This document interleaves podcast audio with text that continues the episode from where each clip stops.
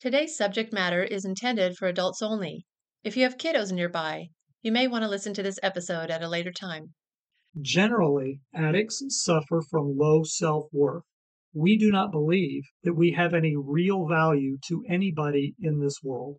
When we as addicts get to a place where we feel so hopeless and the shame and the guilt are heavy upon us and our self worth is at an all time low, suicide starts to become a very real thought. Has your marriage been shattered by sexual betrayal? Are you wondering if there's any possible way to save your marriage, or even if you want to? Is there just the tiniest glimmer of hope that you and your spouse can work it out, but you have no clue how or where to start? Hello, and welcome to Beyond Broken Vows podcast.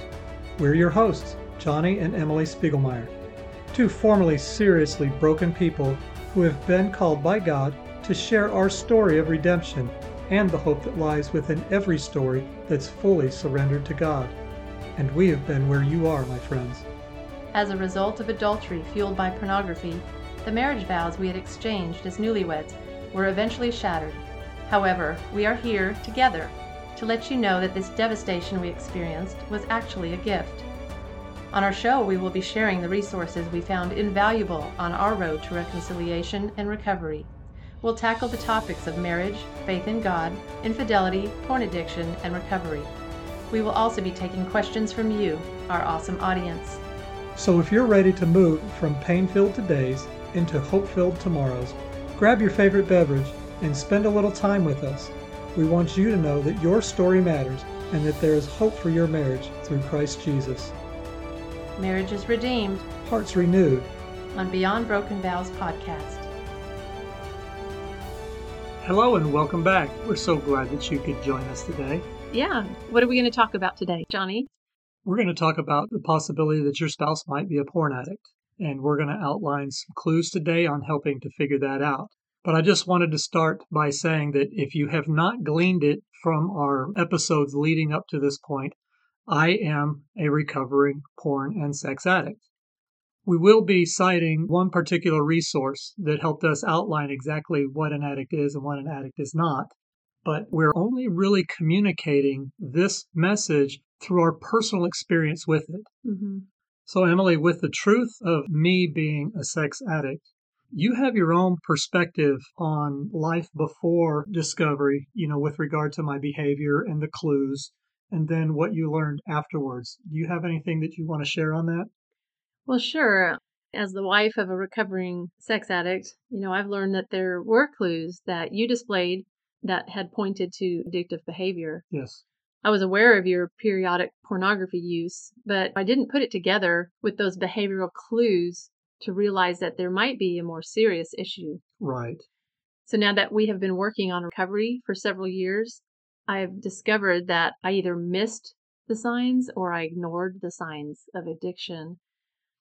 So, we're going to share some information with our audience today that I wished I had known back in the beginning before it had escalated into compulsive pornography use and serial extramarital relationships. Right. We hope that this information helps you, our audience, connect the dots. This is not about getting our spouses into trouble, it's about getting them out. Right. Freedom is on the other side of our hidden sin. Mm-hmm. Even if you're already aware of addictive behavioral patterns, please be assured that it will not just go away on its own. If left unaddressed, it will always escalate. It is a painful process to come out of addiction for both spouses, but it is well worth it. It's worth the journey to experience real connection with each other in a marriage based on honesty, trust, transparency, and exclusivity. It absolutely is. I mean, we have found that from the time that we started recovery, which basically is the period after disclosure, when I vomited all of my bad behaviors all over you, and then we started to try to sort those out, and I got into a recovery program and we did our intensive. That was so not an easy process. No, it really wasn't. It was very painful and it was unknown. We didn't really know what to expect from day to day, from moment to moment. Right. The emotions would run high and the grief set in too. Yes. You know, there's a grieving process that goes along with this. So it was not an easy thing. And that process actually went a couple of years. Yes. Our pastor actually had told us at the very beginning to expect recovery to take a couple of years. Right. I remember that. And I was not real happy to hear that. Down the road, a few months after you had really decided to stop the lying and tell me the complete truth about everything, no matter how much it hurt me, Yes. shortly after that, I felt like, okay, this isn't going to take two years. You know, we're doing good. We're making great progress. We're going to get through this and we're going to get over this in about, you know, I give it a year. Right. Do you remember that? right. Oh, yeah. You always had such high expectations. Yes. Very optimistic. Yeah, I'm, I'm optimistic to a fault sometimes, but it actually did take a couple of years to go through that process until we felt able to live a normal, Quotey Fingers, normal life again. Not that we don't still have triggers and things to work through, but now we not only have the tools to do that, we also have two people willing to be open and transparent and honest with each other. And that makes all the difference. Yes. As we're trying to unfold things that were wrong with our marriage and with my behaviors ahead of time, could you imagine trying to unravel addiction without even understanding it or even an acknowledgement that it existed? No, addiction wasn't even a thought in my mind before that, except for the fact that I felt you were addicted to Dr. Pepper. right. And we did joke about that for pretty much our whole married life. yes, we did, but it actually was an addiction, wasn't it? Yes. And it was probably a clue that if there's one addiction, no matter how trivial it might seem, that's like the tip of the iceberg, and that there's probably some more things going on below the surface that are bigger. Right. Because in the nature of addiction, there's a mindset and then there are behavioral patterns that emerge from those mindsets. hmm But just to tie that part off, I actually have not had Dr. Pepper or caffeine for now three and a half years. That's right. Once I recognized that even it had a control on me, I wanted to get that control out of my life so that I could have full control of my mind again. hmm Pornography and extramarital relationships and the need for affirmation and the Dr. Pepper, all those things that I've held on to my whole life, things that I felt I needed for emotional stability and control.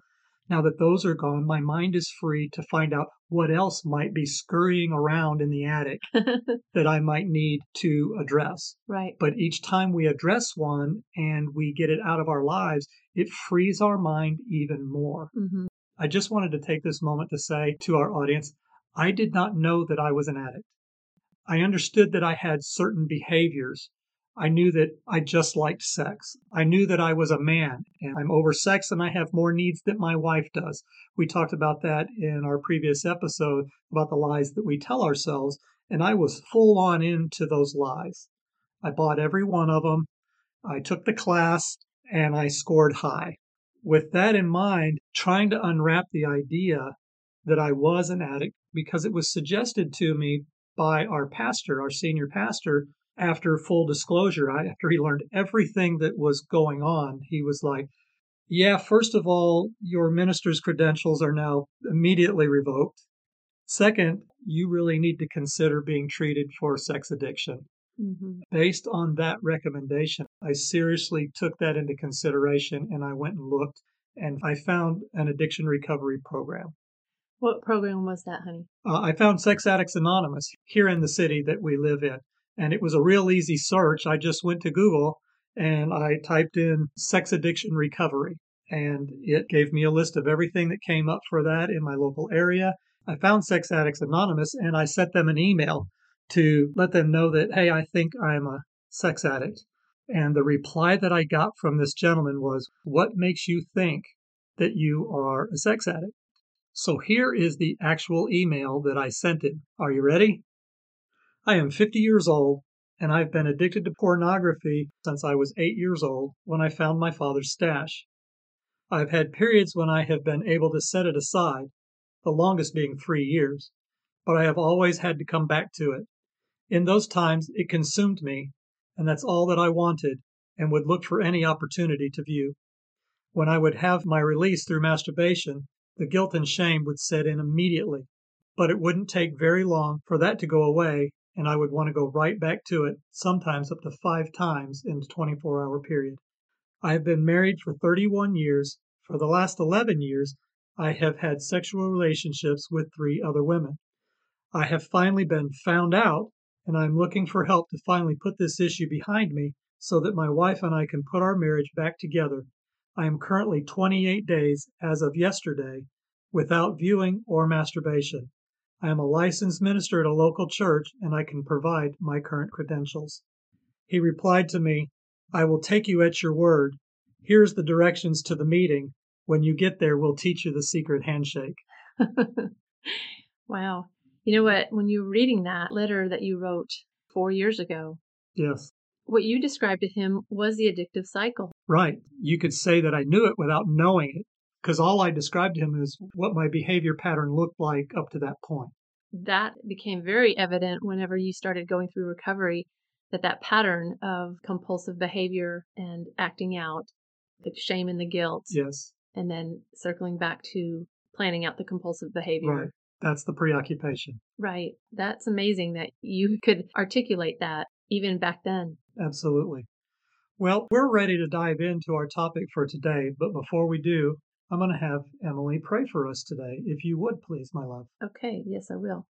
Dear Heavenly Father, this is a topic that is very difficult to talk about. It was very difficult to live out. And I just pray that you would be with us as we discuss the clues and the signs that others can use to discover if there's an addiction in the home. Father, it's messy business, but you see it all already. And we just ask that you would help us as we walk through the clues that we're about to unfold and help those who are listening to be able to discern in their own lives if this is an issue that needs to be addressed. Because, Father, once it is addressed and it's taken out of the shadows and into the light, you can heal it. You can restore marriages and reconcile people. And, Father, if we go through the hard parts and we don't give up and we put you right in the middle, we will see the reward at the end. We praise you for that and we thank you for this time. In Jesus' name, amen. Yes and amen. Thank you, Emily. Are you ready to start unfolding some of these clues? Yeah, let's get to it. Well, before we have clues, as been our habit, we have definitions. Right. So, the first definition I want to run through today is the definition of addiction. That's a good place to start. A great place to start because sometimes that's really difficult to kind of nail down. This definition is a chronic relapsing disorder characterized by the seeking for and using of a substance or behavior despite adverse consequences. So that's a great definition. And as we start to unfold this, the very first words there really start to give us a clue that this is not an easy thing to remove from our lives. The first words there are chronic, and then relapsing, and then disordered. Right. But when you put them all together, a chronic relapsing disorder, that means you're going to have to be in it for the long haul if you really want to see any real movement or healing or freedom. What we want to do now is start by giving you some insights into addiction itself. These insights are broken into three parts there are internal evidences, there are external evidences, and then there are external behavioral clues. As we go through the three of these, let's start with the internal evidences. The first one to top that list is denial. Remember that this is internal, so this is going on inside of the addict. First of all, we're denying that there's even a problem. hmm Second of all, we find it easy to ignore the problem because if we ignore it, it'll just go away, right? Uh, yeah, not so much. No, it does not just go away. Another internal evidence blaming others. But this is an internal thing that you're blaming others inside of your head for things that are going wrong in your life. Yes, it's an internal evidence, but it could also be an external evidence too, because some people may outwardly blame others for things that are going wrong in their life. You weren't actually coming out and blaming people for the things that were going wrong. You were inwardly blaming.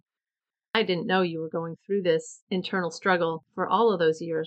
You hid that inside very well, but it's not necessarily hidden for everyone. No, not necessarily, and you're absolutely correct. What I'm describing here as internal can find its way out, hmm but for the most part, it lives inside, and this is why you couldn't truly identify it in me. Right. And the last one on that list is we minimize our behaviors. We just say, it isn't that big a deal. Or we say, don't worry about it, I got this. hmm Those are common ideas that go with minimizing our behaviors. hmm Okay, moving on to external evidences. The first one up is being argumentative. When somebody confronts us with something that we may or may not be doing wrong per se, we always find a way to argue back against it. Mhm. That's being argumentative. The next one is justifications. We talked about justifications back in our episode about being rigorously honest and five ways that we lie. Right. Justification is assigning a noble purpose to your behaviors, Yes. like getting involved with a single woman because she can't fix things around her house. Sounds very noble, doesn't it? Hmm. And in normal behavior, it can be. I don't want to exclude that because real people need help. But when the context gets skewed by regular pornography use and other character defects that we're going to continue to outline in these clues, you've now got a problem. Okay, so after justifications is constantly making excuses. You're always making excuses for your behaviors whenever you're confronted with what's going on with you that doesn't necessarily line up with your family beliefs, things that you and your wife traditionally believe, either through church or just inside of your own marriage. Right. The next one after that, employing circular reasoning. hmm And all of these between being argumentative, by justifying, by constantly making excuses, and employing the circular reasoning, what it boils down to is that we're spending a lot of time talking our way out of trouble. And we will use any methods that we can at our disposal to learn how to do that. I just want to say this at the outset addicts are really good liars. We are learned, we are practiced, and we are polished. Why did you break it down into those three particular words, honey? That's great. Thank you for asking. We are learned because every time we get close to being caught or we get caught in an act of inconsistency that may be immoral, we figure out how it was that we got caught and we learn from that how not to get caught again, especially if it goes untreated, like we spoke of in our last episode. Right. We didn't seek help whenever the pornography issue popped up in our marriage. Right. We didn't raise the red flag immediately right away. We both kind of said, you and I can work this out together. We don't feel that we need to be going outside of our marriage to do this. Right. Big mistake. And so we're practiced because the more we employ those methods, the better we get at it. Then we learn to be polished. And polished is where we start to put the little tweaks here and there and we start embellishing it and it starts to look bigger and more beautiful and our stories get more elaborate and more believable. And when we talk to people, we're actually telling them lies that we are believing ourselves. Okay, so what is the last set of clues here? The last set of clues we have here are outward behavioral clues. All right, guys, here we go. The very first one is being protective about the cell phone. The wife asks the husband, Hey, let me have a look at your cell phone. I want to get a look at it. Observe what that reaction looks like. Is your spouse hesitant? Does he come up with reasons why he doesn't want to? Does he just say, That's my private business and it doesn't belong to you? Well, in one of our previous episodes, we talked about the fact that whenever I asked you about your cell phone, because I wanted to see a picture that you had taken, or there was something that you were complaining about that you didn't know how to use. And so I was going to go in there and change your settings and make it easier for you to use Yes. it. You would get very defensive. She's actually correct in this. I'm always yelling at my cell phone because it's not doing what I want it to do. But that again was the justification for me not wanting you to look at my phone. There was also the idea that I don't remember what I left there that I don't want you to find. I was always being very careful to try to erase histories, erase texts to acting out partners, or sites that I had visited. I was always really careful to go through and meticulously remove those, but everybody makes mistakes. If you've ever watched those CSI cop shows, they're always going to leave something behind. They can never get everything. Yeah, so you would not give me access to your phone based on your displeasure of me changing your settings. That's right. And that's why I thought that you were so protective of your phone. I never thought beyond that because, Mhm. first of all, I didn't know you were a liar. Second of all, I had no clue that you were an addict. So there was no real reason for me to push the issue. Right. The other thing is that because I stood my ground so vehemently, it made you scared to want to do it again. That's true. I was just like, okay, I'm not going to mess with that. Right. So that method that you employed was successful in keeping me at bay. So the next one, going down the outward behavioral clues, is Is there a place that is off limits to you, being the spouse, or your children? It could be the office, could be the garage, the basement, or a workshop. Does your husband have a place where the family is not allowed to go? He's emphatic. Stay out of this area. We didn't have that issue in our marriage. No, mine was my cell phone. It was the only Yeah, thing that, I was- had. Yes, that was your only off limits. Although you did have a shed that you did some work out of sometimes that I just didn't really have a need to go in. So you never said, please don't go into my shed. You just hoped that I wouldn't go in your shed. Right. There was always that hope, but you had the combination. The kids had the combination, and they could go in and out of my shed anytime they needed to. As a matter of fact, there were times when I called you on a job site and say, hey, I need you to go into the shed and please bring me X so that I can finish the work. So here's the sneaky thing though, because addicts are sneaky.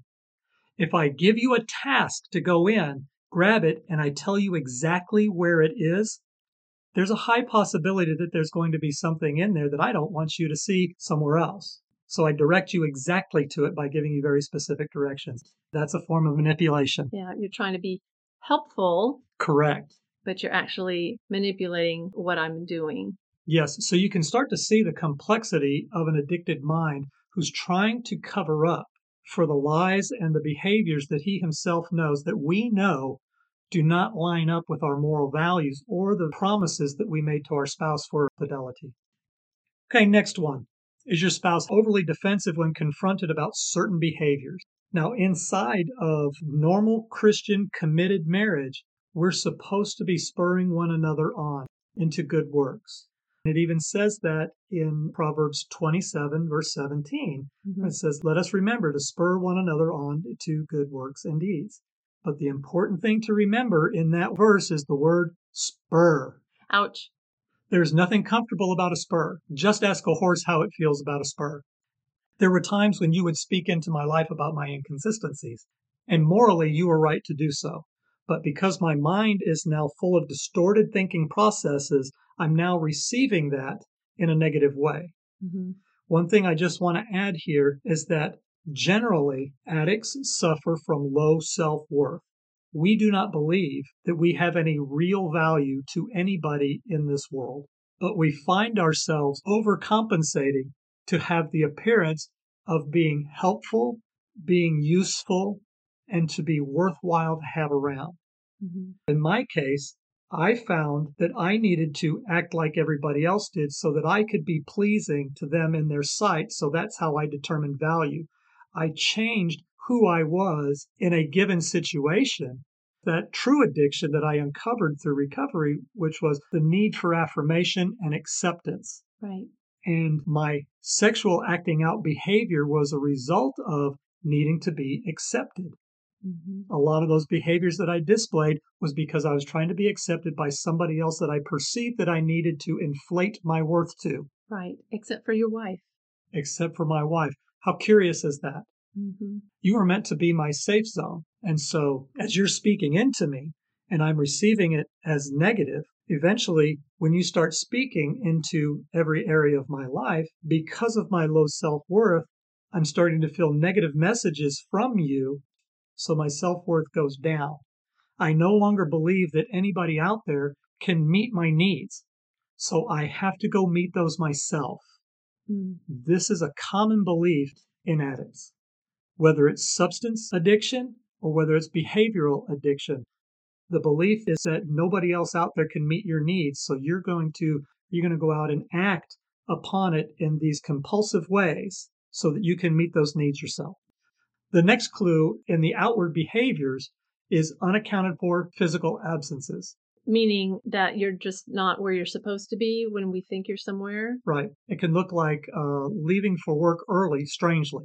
He never leaves for work early. Why is he leaving for work early today? Of course, coming home late, that's something that is portrayed in the movies all the time. It, it's in culture everywhere. They're Mhm. coming home from work late. Hey, baby, I got to work late tonight. yeah. Uh, what else? if you were to contact me in the middle of the day and find out that I'm somewhere that I didn't say that I was going to be, it's inconsistent with my schedule, and I don't have any real good answer for that.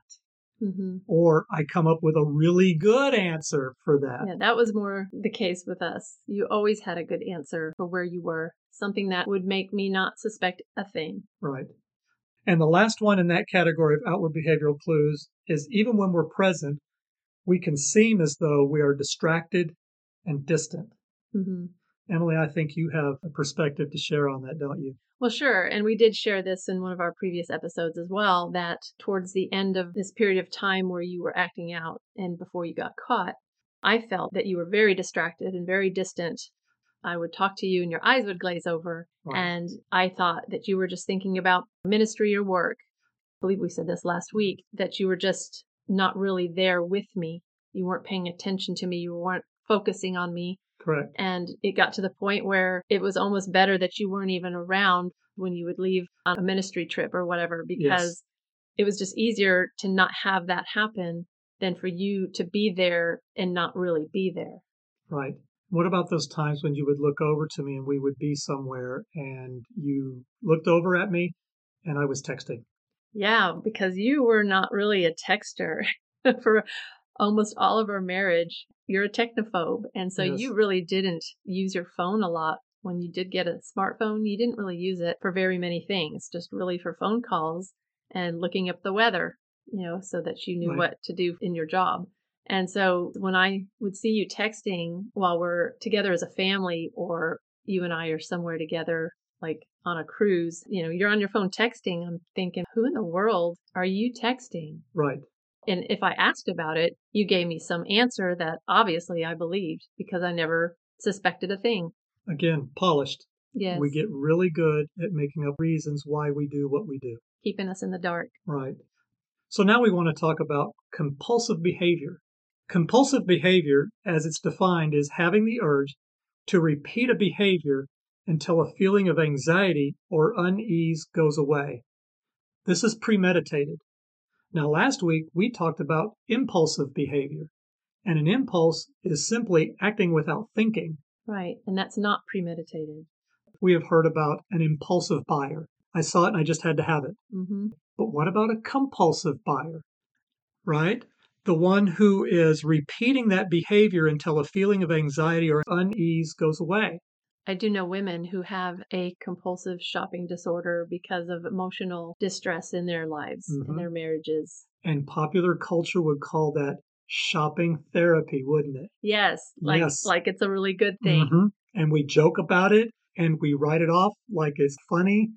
Hmm But it is a behavior that displays a lack of control Yes, that's right. and a poor way to manage your emotions. That is actually very true. Yes. James 1 13 through 15 tells us this When tempted, no one should say, God is tempting me, for God cannot be tempted by evil, nor does he tempt anyone. But each person is tempted when they are dragged away by their own evil desires and enticed. Then, after desire has conceived, it gives birth to sin.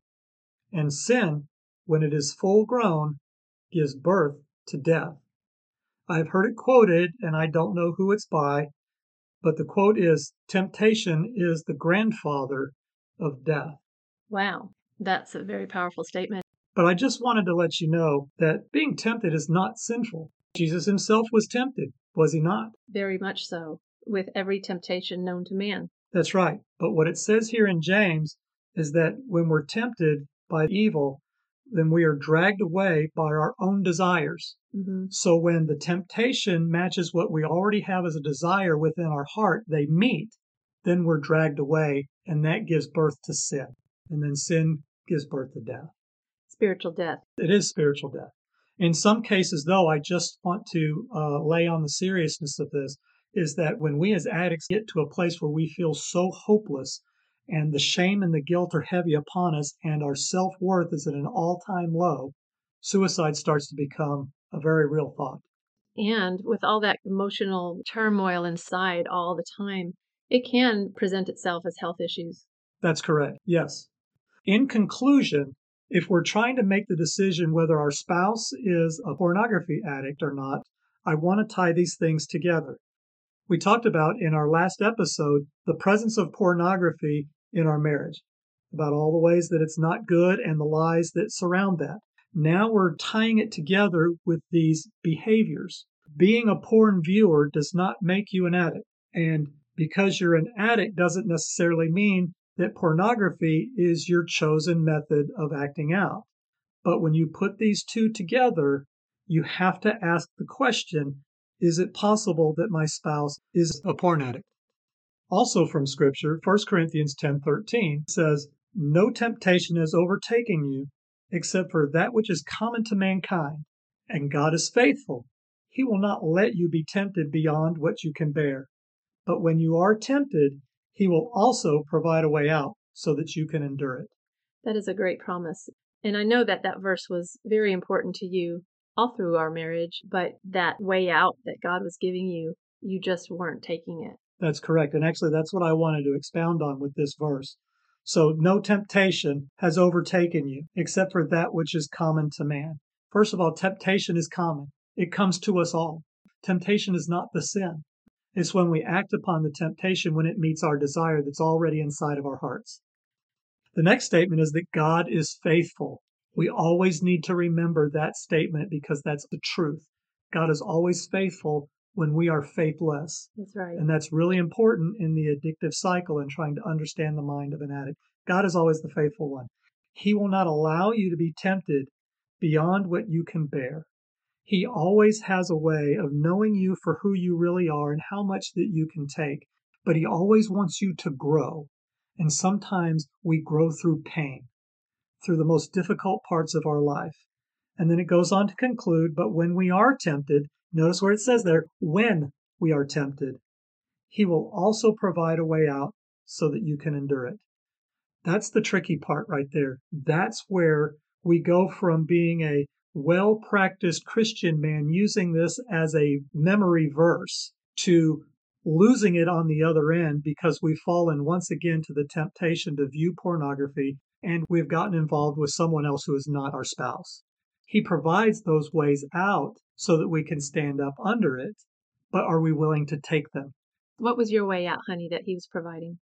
The way out that he was providing was in my quiet times in the morning when I was begging him to remove this desire for pornography and this overdrive for sex and the wrongs that I had already done through acting out with other women, his one answer to me was consistent over many, many events, which was, You need to tell Emily. But instead of listening to that, I made a vow that I would never tell you because I believed it was going to be too painful for you and that you wouldn't be able to endure it. The truth was, I wouldn't be able to endure coming out of the shadows myself. Mm-hmm. To be found out for who I was was my greatest fear that you would get rid of me. I even told God in my prayer time, I told him flat out, I won't do that. Give me anything else, but I won't do that. And his answer back to me, there is nothing else left for you to do. You cannot get out of this on your own. Mm. And he made sure that I knew that it was you that was going to be my way out. As is the case actually with many of in our covenant relationships, if you were two sincerely Jesus loving people when you decided to get married and you had a Christian marriage, you believed certain things, and God, He meant for you to be able to walk all of this out with the one that you promised to walk all these things through with.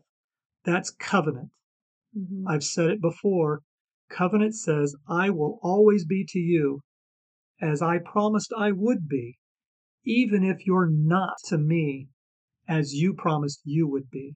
That's exactly right. And you didn't know it, but I was able to bear it. And I did when you finally were discovered. And I know that you wish you would have come clean a long time ago on your own. I know that you wish you had the courage to do that. You broke the first lie The biggest and strongest lie was that you would get rid of me if you knew and you didn't go anywhere. You were really mad and really hurt. Yes. But you didn't go anywhere. Nope. And breaking that first lie was where my recovery began. Mm, yeah, that's so great. So, to recap the clues that we've outlined today as guides for determining the possibility that there's a sexual addiction in your spouse or in yourself, first we have internal evidence of denial, ignoring the problem, blaming others, and minimizing behaviors. There is also external evidence like being argumentative, justifying, constantly making excuses, and employing circular reasoning. And there are some outward behavioral clues as well. For example, being protective about cell phones or other media that could be viewed by your spouse. And then, is there any off limit areas around the house to family members? Is your spouse being overly defensive when confronted about certain behaviors? And then there's also unaccounted for physical absences. And then, even when your spouse is present, are they distracted or distant? So that's 13 clues that we have curated from our own experience and from things that other people have written about. Primarily from a book called Out of the Shadows by Patrick Carnes. We will have that resource listed in our show notes. And if you would like a list of the 13 clues, you can request it at support at beyondbrokenvows.com and we'll get that resource out to you right away. Yes, that's right. And this is not an exhaustive list, but it is a good place to start. Right. So if there are several things on this list that you have observed that leads you to believe that your spouse may be a porn addict or sex addict, find somebody you can trust that can help you know how to proceed. We suggest your local church pastor or even a licensed therapist. Please do not attempt to address this issue alone. If what you heard here today leads you to believe that you yourself might be a porn addict, please seek professional help immediately. We suggest a licensed professional counselor or a CSAT, which stands for Certified Sex Addiction Therapist. You may also want to consider entering into a 12 step recovery program, or inside of our churches, there is Celebrate Recovery, but there are many other recovery programs out there that are designed to help you walk your way out of the addiction. And they will help you to decide when it is that you're supposed to include your spouse, not if, but when. Right. And we also suggest that you speak to your local pastor for other support and resources. Yes, absolutely. So that was a lot. That was a big list of things to consider. Yes. But it's so important to not gloss over behaviors in a marriage that are causing someone to feel abandoned, neglected, not prioritized in a contentious marriage. Yes. There's always a reason for it. It doesn't necessarily mean that somebody's an addict, a porn addict, or any kind of addict. But those issues in a marriage do need to be addressed. Again, if it is coupled with a history of pornography use, these are good clues that it could be something like a sexual addiction. Yes. And I'm just reminded while you were just saying that, that there's a saying out there that many of us have heard that hurting people hurt people. Mm-hmm. There's something behind that. Right. So thank you, Johnny, for being the one to lay that out for us in a very visceral way, really, to get people to see behind the curtain a little bit. I know that my eyes were really blinded throughout our marriage to the things that you were doing. I bought into your lies. I didn't want to see the worst in you. I wanted to see the best in you. I was very unwilling or unable to catch a clue. So we're hoping today that maybe some spouses out there who have experienced some of these kind of behaviors will catch a clue earlier than later and that this marriage can get the help it needs to become a fulfilling and wonderful, beautiful thing. So, Johnny, would you just close us in prayer today? Yes, I will. Father, thank you for bringing us here. Thank you for walking us through this process and giving Emily and I space to talk about this very important issue. Father, as we've had our eyes opened by these clues, I pray that those that are listening would not shut their eyes and their ears and their heart off to it and choose denial, but to be able to internalize this as possibly a reality in their lives. Be gentle with them and give them the boldness to step out of the darkness. Call them, Father, to yourself into your beautiful light, that they may find freedom and healing, and that they have a hope of living an honest, transparent, and intimate marriage with their spouse for the rest of their days that you give to them. Mm-hmm. We're grateful for this time that we've had together, and we pray, Lord, your blessing on all those who hear this message. We ask this in Jesus' name.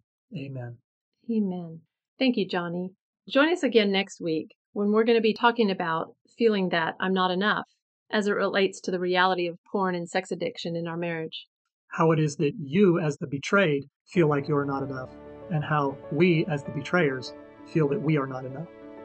So until next time, marriage is redeemed, hearts renewed on Beyond Broken Vows podcast. Thank you so much for joining us today. And before you go, if this podcast has encouraged you and you're feeling some hope for today, please share the show with someone else you know who is going through a similar situation and needs to know that they're not alone. One of the best ways you can help us reach more people is to leave us a written review on Apple Podcast. And don't forget to hit subscribe so that you don't miss out on upcoming episodes. And as always, we would love to hear questions from you that we can answer on our midweek show. Just email us at support at beyondbrokenvows.com. Until next time, may the Lord bless you and keep you. May the Lord make his face to shine upon you and be gracious to you. May he lift up his countenance upon you and give you peace.